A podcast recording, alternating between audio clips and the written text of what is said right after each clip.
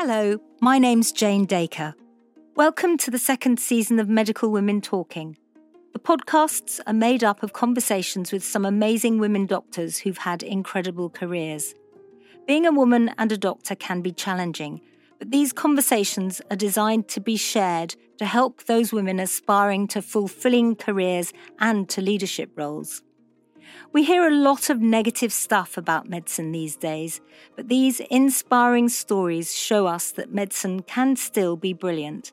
Listen and be inspired. Faye is the director of UCL Medical School. She started her career by her own admission as a trailing spouse, but came back into the fold as a clinical academic in medical education and is now the director of UCL Medical School. I was just wondering if we could start off by you giving uh, me a summary of your career so far, and then we'll add some whistles and bells as we go along. So over to you, Faye. Thank you, and thank you very much for asking me to be part of this. It's always pretty special to be part of a lineage of um, high achieving women, and it's really delightful to be asked. So, thank you, Jane. Um, I suppose I had a fairly conventional uh, sort of beginning into medicine. I come from a long line of distinguished doctors, um, general practice, radiology, pediatrics, and I suppose uh, more so then maybe than now, medicine is really pretty heritable. So I sort of watched the role models around me uh, as I grew up. Um, a father who was a doctor, a teacher who was a mother, and maybe the die was cast then that I would be a doctor with an interest in education. Um, so I finished school, um, took took a year out, went to medical school in London, uh, did a BSc, which was relatively unusual in those days amongst my cohort. Um, did membership. You won't remember this because it was a long time ago, but um, you were actually my MRCP Part Two examiner. Oh my um, goodness! I was I was heavily pregnant. Um, I managed to get through, um, and I think that was really pivotal because I think if I'd been doing things with a, a, one or more young children, perhaps life would have turned out differently. Um, so, yeah, I mean, as you are always incredibly fair, I don't think you gave me any particular advantage, but it, I guess in retrospect, I was being shepherded by somebody who's been a real champion of women. So, so thanks very much.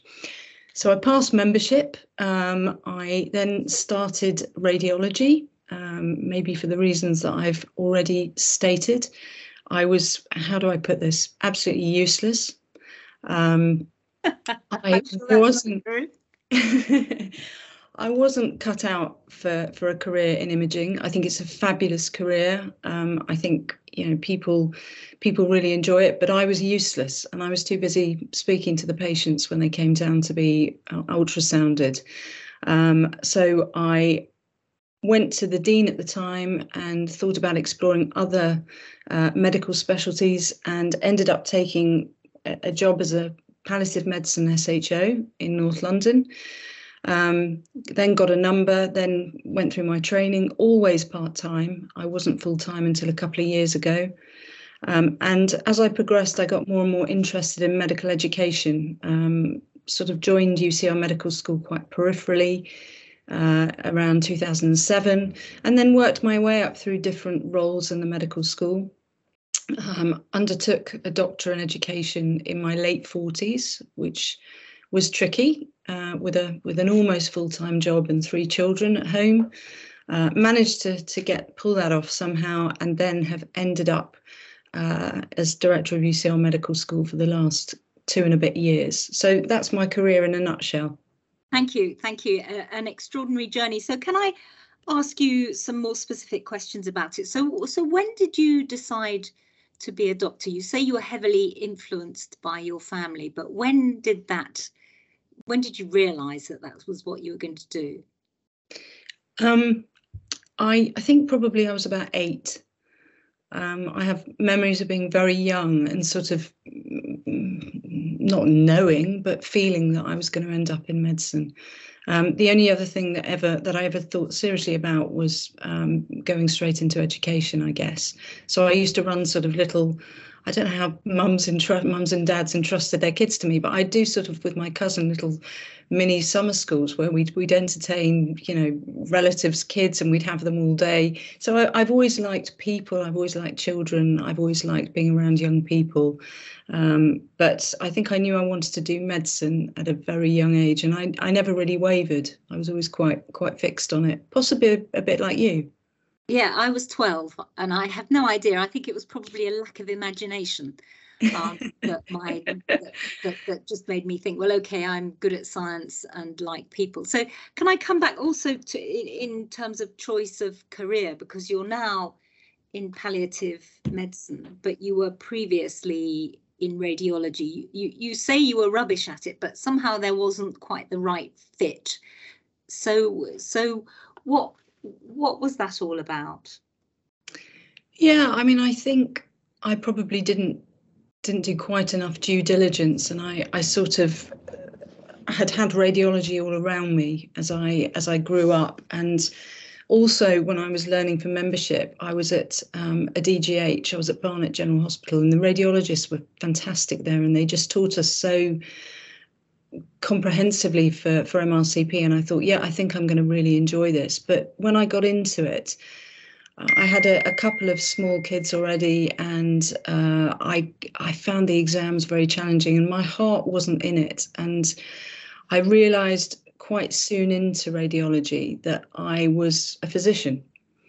Um, and I think I'd probably always known that. Um, and, and it wasn't it wasn't too traumatic. I mean, I think one of the issues with imaging is you don't get much exposure necessarily as an undergraduate. Certainly not in my day.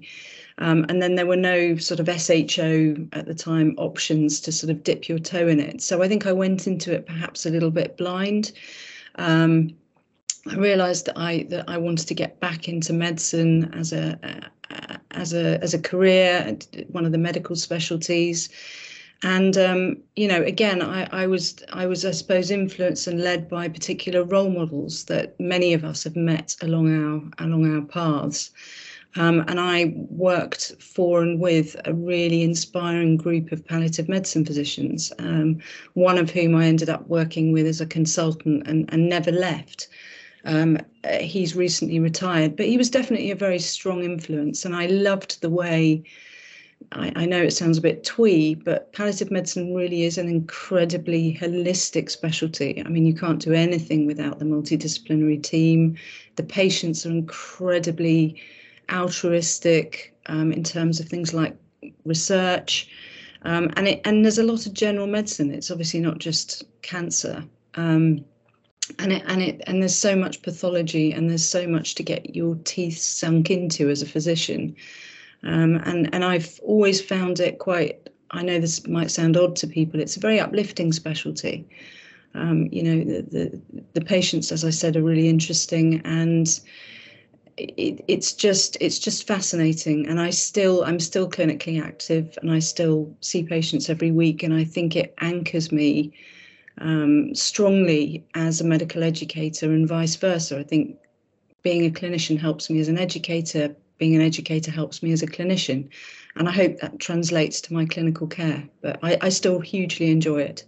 So, so, it gives you a lot to do, though. Um, so, moving on a little bit to talk about having a family life, having three children, um, still being active clinically, and also being the head of the medical school how does all of that how does all of that work for you what's the trick well, I hope this doesn't sound sycophantic, but I have had some good mentorship along the way. And for anyone listening to this who, who obviously won't know, I had a certain uh, Jane Dacre as a mentor at a, a time which was really um, formative for me. So, transitioning into a leadership role during COVID, um, I had really strong role models around me. I had Deborah Gill, who was the the um, previous um, incumbent, and I think having strong female role models and recognizing that it's sort of possible to do it all. I mean, I I I'd love to say it's completely possible, but I think there are penalties to be paid as a woman um, you know, we see it in things like the gender pay gap. We see it in in in in other ways manifesting clinically. um, and in work. But I think you just, you know, I, I've worked like many of us very hard. I've tried my best. I find having a portfolio career incredibly enriching. So I very much like having different facets to to my roles, whether it's leadership, education, clinical work. So in a way I've had my cake and eaten it, but the penalty is that you know you you work incredibly full on um, hours and and if I'm honest, I think I treaded water professionally for a, a really long time. It wasn't until my oldest child was uh, probably leaving home and at university that I sort of permitted, allowed myself to really spread my wings and go for go for things and go for opportunities. Up till then, I'd literally just worked part time and seen patients. But I, I, think you you can have a, a very enriching portfolio career. But I think sort of holding big, high pressure leadership roles is not for everyone, but it but it is for some of us, and and it's it's an incredible privilege to be able to lead a large medical school with all the challenges that that brings. Um, so, do you think you've been held back at all during your career? A lot of women uh, don't think they have, and then when they think about it a little bit more, they realise that perhaps there were uh, times when there were barriers to their career progression related to their gender or their family or something else. I, I don't feel I've been held back. I feel that, that that sort of implies that there were systems and things holding me back. I probably held myself back, if we use that phrase. I wasn't in the right headspace to commit to anything bigger 10 years ago or even five years ago because, uh, you know, as for many of us, family is the number one priority. So I, I don't think I was held back. Maybe somebody could look at my career trajectory and say, you know, it, it went in fits and starts, and taking three lots of maternity leave has a has a has a penalty. But that's how I chose it. That's how I wanted it. Um, you know, I think if you look on paper, I'm probably several years behind my husband professionally, but those were my choices and I've been able to support him and I've been able to support my kids. And I've finally ended up in my late 40s now early 50s with with the sort of career that's really pretty bespoke and, and suits me really well for now. Excellent.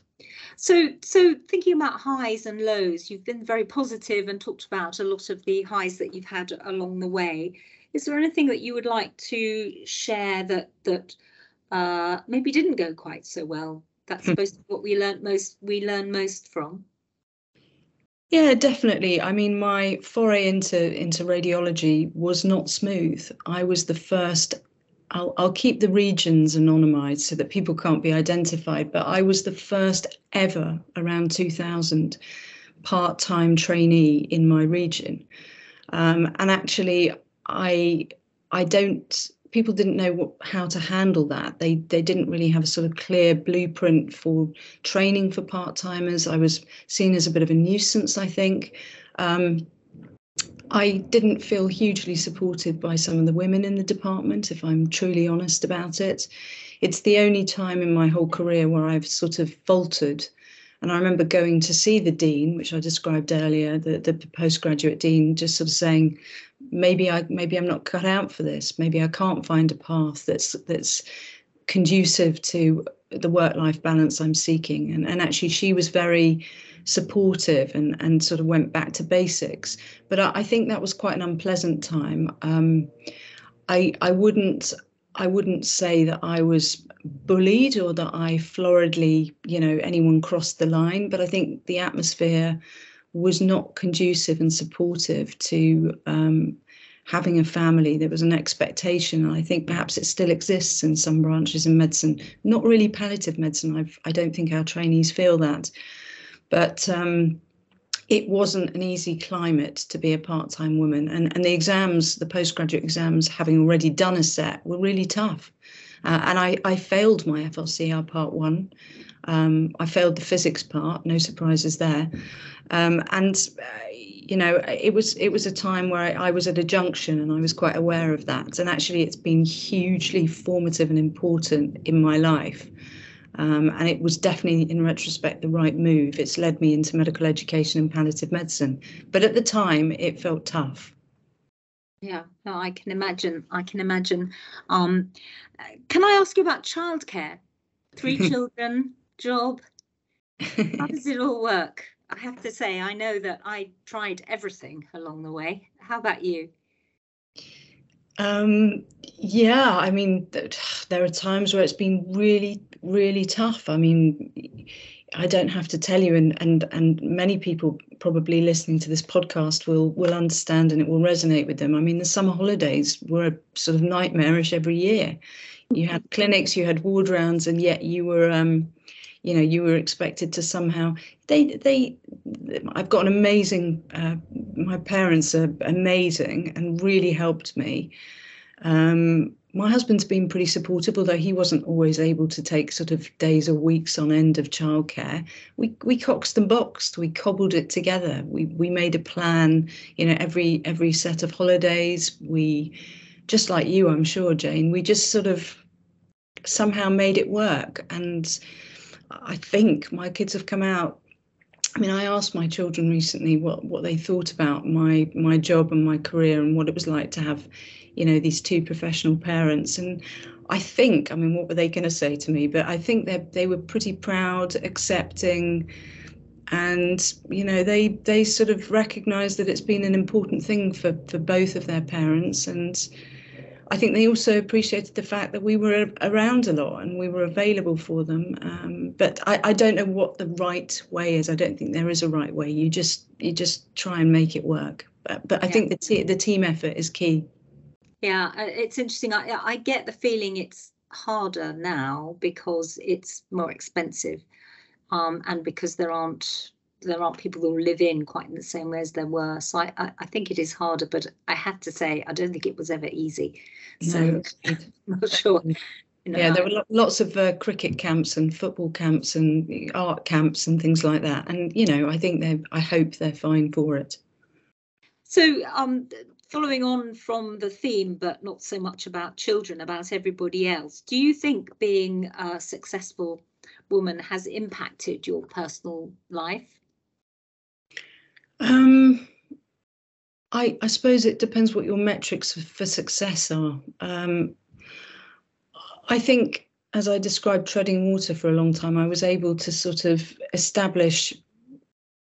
You know, I had a lot of I had a lot of time away from work because I was working part time. Although, as we all know, part timers are not always on paper part time.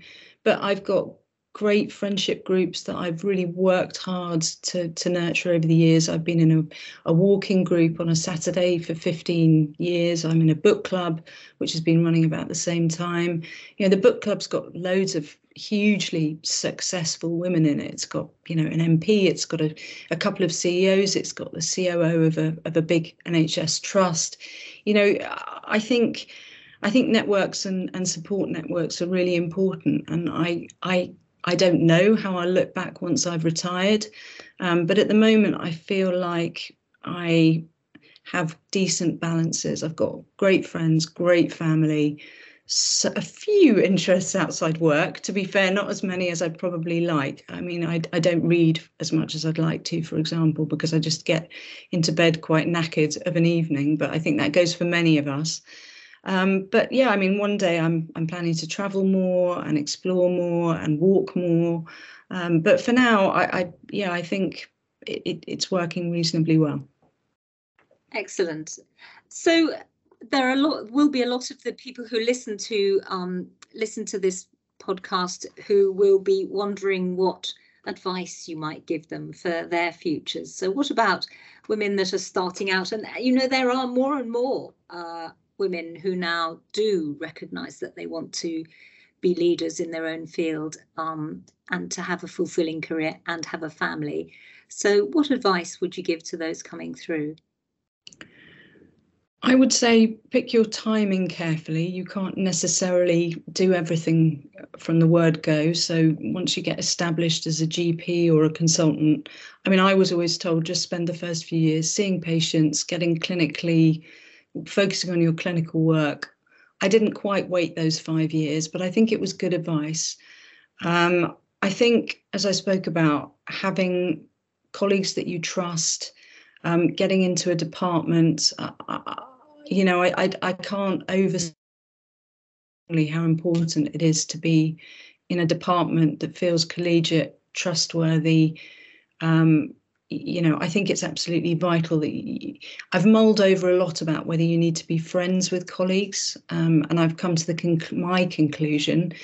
You don't necessarily have to be friends. It's lovely to be friendly, but I like this concept of neighborliness. So just being able to sort of very professionally and safely and, and, and, and in a trustworthy way sort of rub along and trust your colleagues. I think that's key.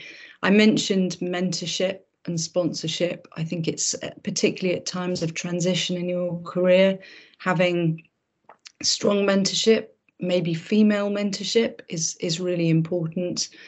Um, and I and, and we can't always pick what goes on in our home lives and if if we have partners or not, or you know, when you get pregnant. I mean, my first pregnancy was totally inadvertent.